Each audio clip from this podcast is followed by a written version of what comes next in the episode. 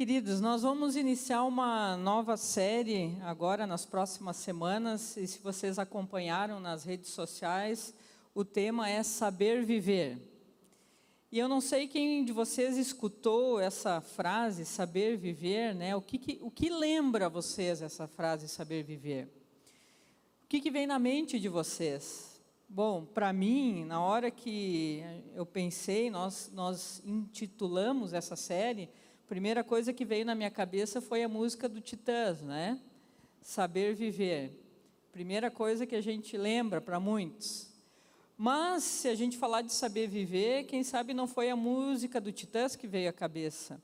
Tem um poema que é bem conhecido, da Cora Coralina, que também se intitula Saber Viver, e o início do poema é assim: Não sei se a vida é curta ou longa demais para nós mas sei que nada do que vivemos tem sentido se não tocarmos o coração das pessoas. É um poema um pouco mais comprido que isso, mas muito interessante também.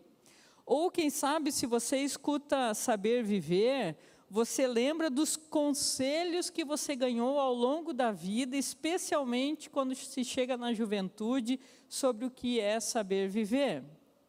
Alguns conselhos do tipo: saber viver é aproveitar a vida e todas as oportunidades que ela dá, saber viver é aproveitar os prazeres que essa vida nos dá, saber viver é aventurar-se o máximo possível, saber viver é não comprometer-se com nada nem com ninguém, ter uma vida livre, né? E assim por diante, cada um de nós pode dizer aquilo que já escutou de conselhos sobre o que é saber viver. Mas nessa série nós queremos entender o que é saber viver a partir da palavra de Deus. Porque afinal de contas, nós somos cristãos e o que é saber viver a partir da palavra de Deus?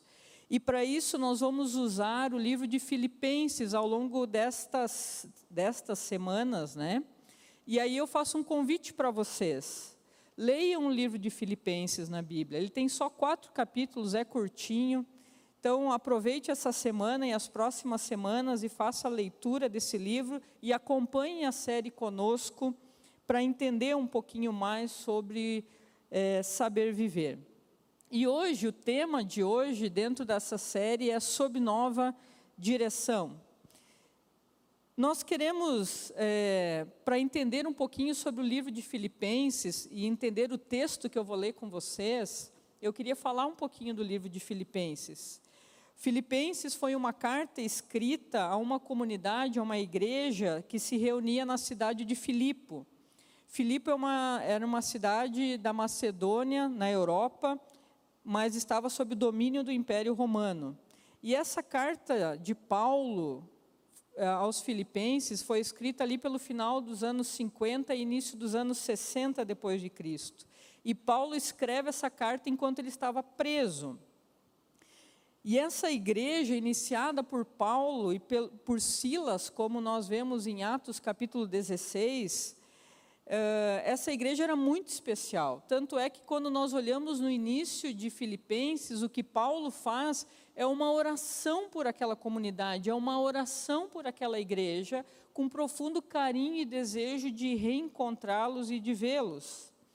E para isso, então, para a gente entender um pouquinho, eu quero ler com vocês Filipenses capítulo 3, ver, é, capítulo 1, desculpe, versículo 3 até o 6. Vai ser projetado, mas se você quiser acompanhar, Filipenses capítulo 1, versículo 3 até o 6. Diz assim: Agradeço ao meu Deus toda vez que me lembro de vocês, em todas as minhas orações em favor de vocês. Sempre oro com alegria por causa da cooperação que vocês têm dado ao Evangelho, desde o primeiro dia até agora. Estou convencido de que aquele que começou boa obra em vocês vai completá-la até o dia de Jesus Cristo. E destaco aqui desse trecho o versículo 6 estou convencido de que aquele que começou boa obra em vocês vai completá-la até o dia de Jesus Cristo. Que boa obra é essa que Deus começou na vida daquelas pessoas? Essa é a primeira pergunta. Que boa obra é essa? E a resposta está no capítulo 16 de Atos. O livro de Atos ele conta a história de muitos, muitas viagens missionárias do apóstolo Paulo e o início de algumas comunidades. Então, já que você vai ler Filipenses, leia o capítulo 16 de Atos também, porque lá fala como se iniciou a comunidade de Filipenses.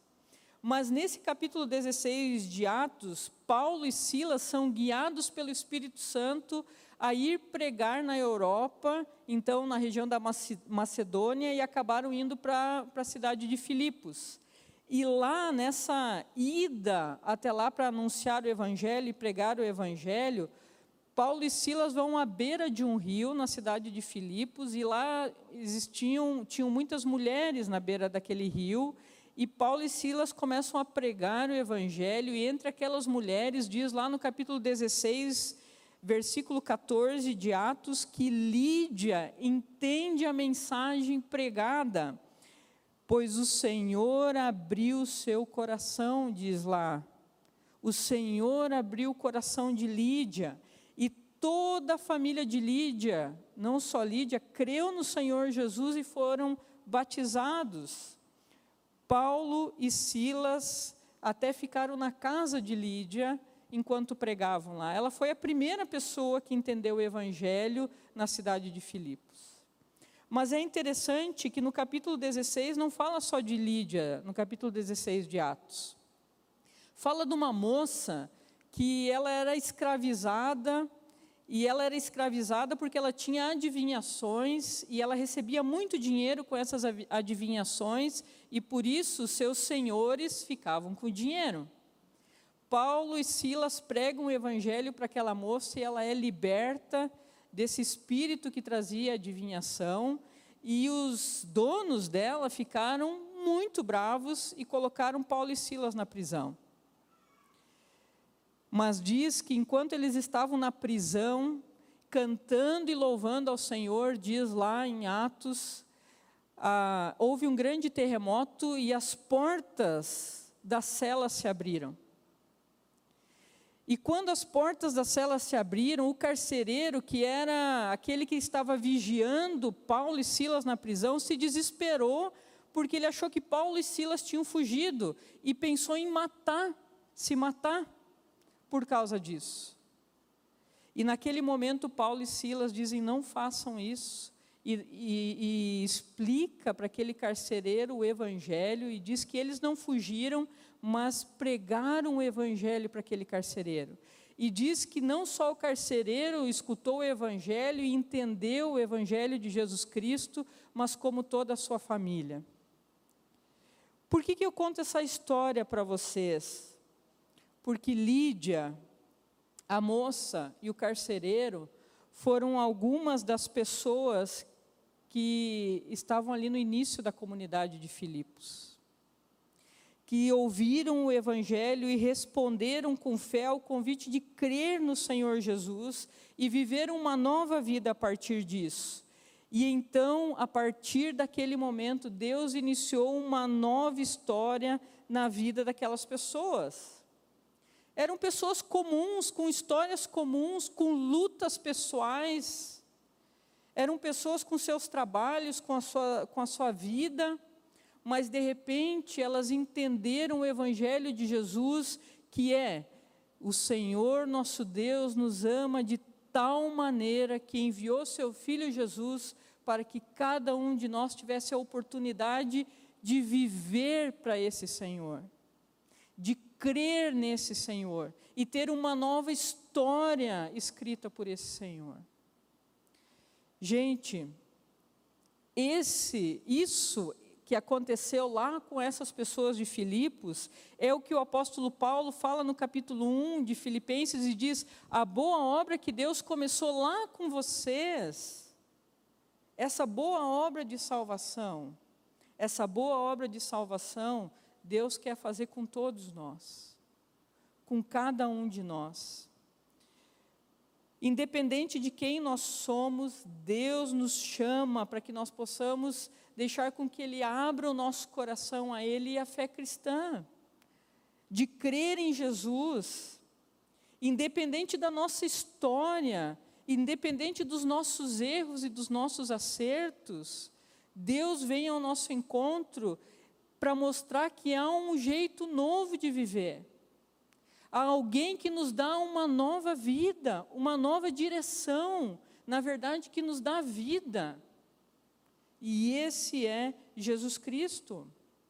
Mas o apóstolo Paulo não diz apenas que Deus iniciou essa boa obra, mas diz que Deus vai completá-la no versículo 6 até o dia de Cristo Jesus.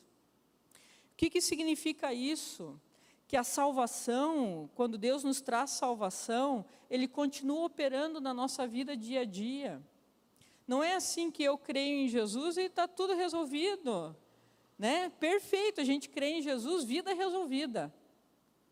Nós cremos em Jesus quando Deus vem ao nosso encontro e nós abrimos o nosso coração para Ele, para Sua palavra, há um processo novo na nossa vida.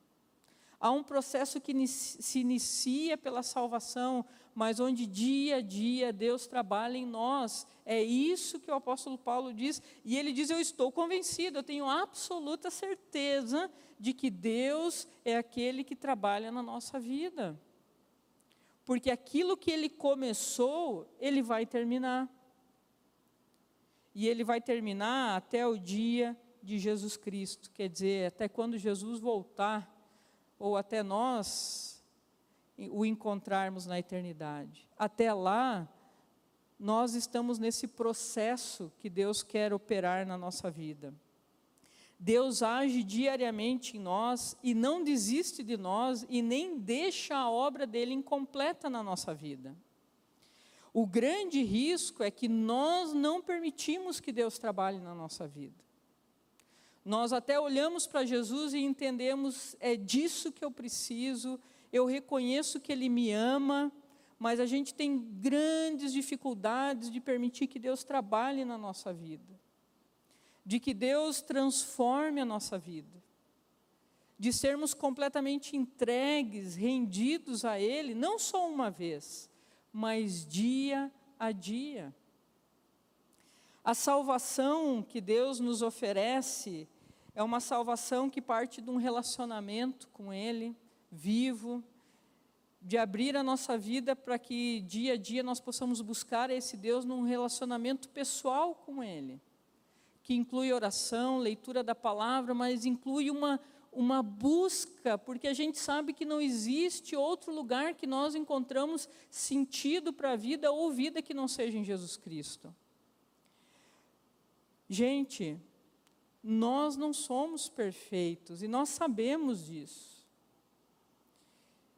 E quando nós entendemos o amor de Deus por nós, nós entendemos que Deus quer, quer nos moldar e nos transformar com esse amor dia a dia. Ele quer que a nossa vida seja restaurada, que nós sejamos homens e mulheres que o amem e sejam segundo o seu coração. Deus quer restaurar os nossos relacionamentos, muitas vezes marcados e, e, e quebrados pelos, pelo nosso pecado. Deus quer restaurar esse mundo que está afastado dele. É um processo que nós estamos e que Deus quer operar na nossa vida, mas nós precisamos estar abertos para viver de fato um relacionamento com esse Deus. Não um relacionamento esporádico, quando eu preciso, eu busco, né? É aquele relacionamento é, cheio de interesses, né? Quando, quando o negócio aperta, a gente busca, quando não aperta, está tudo bem, cada um vive a sua vida e Deus é meio boia de salvação, não é isso que eu estou falando. Isso não é relacionamento com Deus, gente. Isso é barganha, isso é uh, consumo de fé, mas não relacionamento com Ele. Relacionamento com Ele é saber que não existe vida de verdade a não ser em Jesus. É humildemente nos colocar diante dele e dizer: Senhor, eu preciso de Ti, eu preciso que tu sejas Senhor da minha vida, Salvador da minha vida, que tu reine sobre mim, que tu conduzas a minha vida. Isso é estar sob nova direção, gente. Não é mais a minha direção. Não sou eu que direciono a minha vida, mas é Deus que direciona a minha vida. é saber que Ele é o meu Senhor e me conduz no caminho.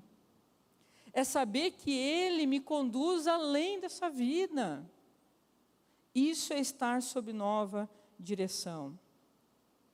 A nossa vida com Cristo, ela inicia pela salvação, mas ela diariamente é trabalhada por um Deus que nos ama muito para nos deixar assim como nós somos um Deus que vem ao nosso encontro e nos transforma e nos leva passo a passo, dia a dia, até a eternidade. Até a eternidade.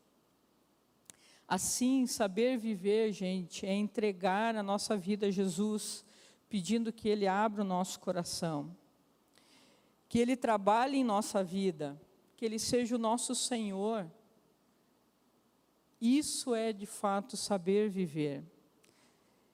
E aí tem uma frase que é uma frase de Nietzsche, e é muito interessante o que ele diz. Ele diz o seguinte: Quem tem um porquê de viver, quase sempre encontrará o como.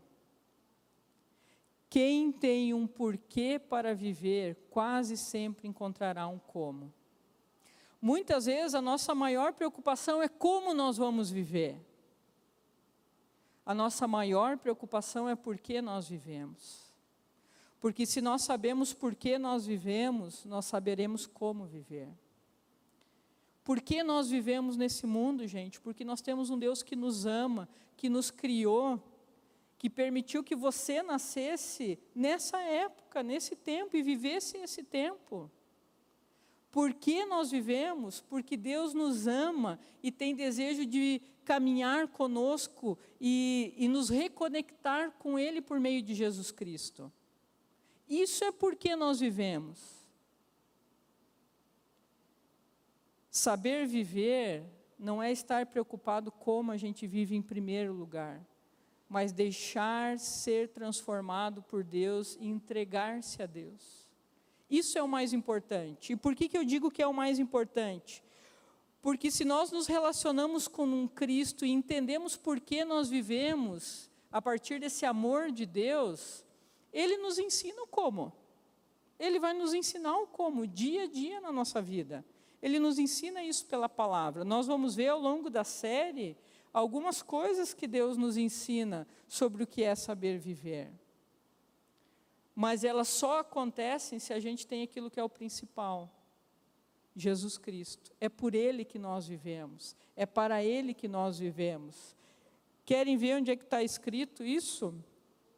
Vamos ler lá Filipenses capítulo 1. Versículo 9 a 11.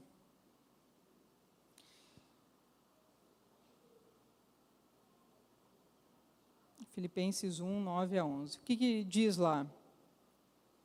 Aqui está a oração né, de Paulo. Diz o seguinte: Esta é minha oração, que o amor de vocês aumente cada vez mais em conhecimento e em toda percepção, para discernirem o que é melhor, a fim de serem puros e irrepreensíveis até o dia de Cristo, cheios do fruto de justiça, fruto que vem por meio de Jesus Cristo para a glória e louvor de Deus. O apóstolo Paulo aqui, ele diz que nós entendemos o amor de Deus e essa, vivência com Deus, esse, essa nova vida com Deus, e a partir de entender isso, diz lá, vocês vão aprender a discernir o que é melhor para vocês a fim de serem puros e irrepreensíveis até o dia de Jesus Cristo, para louvor e glória do seu nome. Vocês conseguem entender, gente? O que o apóstolo Paulo nos diz, olha, é a partir de Jesus, de uma entrega com Jesus, de uma vida com Jesus e, e permitir ser trabalhado com Ele dia a dia, que vocês vão aprender o que é melhor para vocês, discernir o que é melhor. Aí vocês vão ter muitas perguntas: o que é saber viver? Calma, todas elas vão ser respondidas: o que é saber viver?